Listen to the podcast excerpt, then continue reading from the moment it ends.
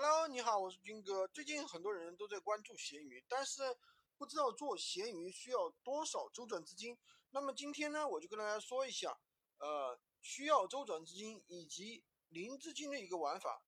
那么我今天呢，呃，首先呢，做闲鱼，有的人说需要十来万，有的人说需要两三千，有的人说两三万也可以做。那我们应该如何去做呢？其实，如果你的周转资金比较少的话，你前期可以做一些客单价比较低的，呃，价格比较低的一些产品。单价低并不代表不赚钱。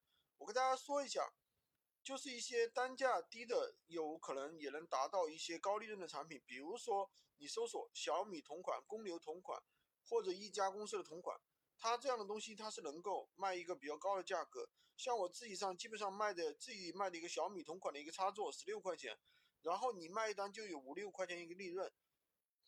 有的人一下子就会买两单，那你一下子就有三十多块钱，你可能就赚个十块钱。这样的话利润空间其实还是蛮大的。如果说一些学生他没有周转资金，那应该怎么办呢？你可以去拼夕夕上设置那个先用后付，或者说咨询人工客服，让他帮你开通一下。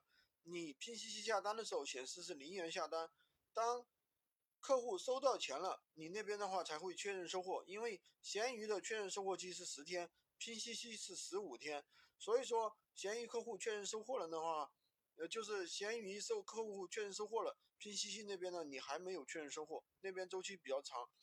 这样的情况下呢，你也可以去做闲鱼。好的，今天就跟大家分享这么多。喜欢军哥的可以关注我，订阅我的专辑，当然也可以加我的微，在我头像旁边获取闲鱼快速上手。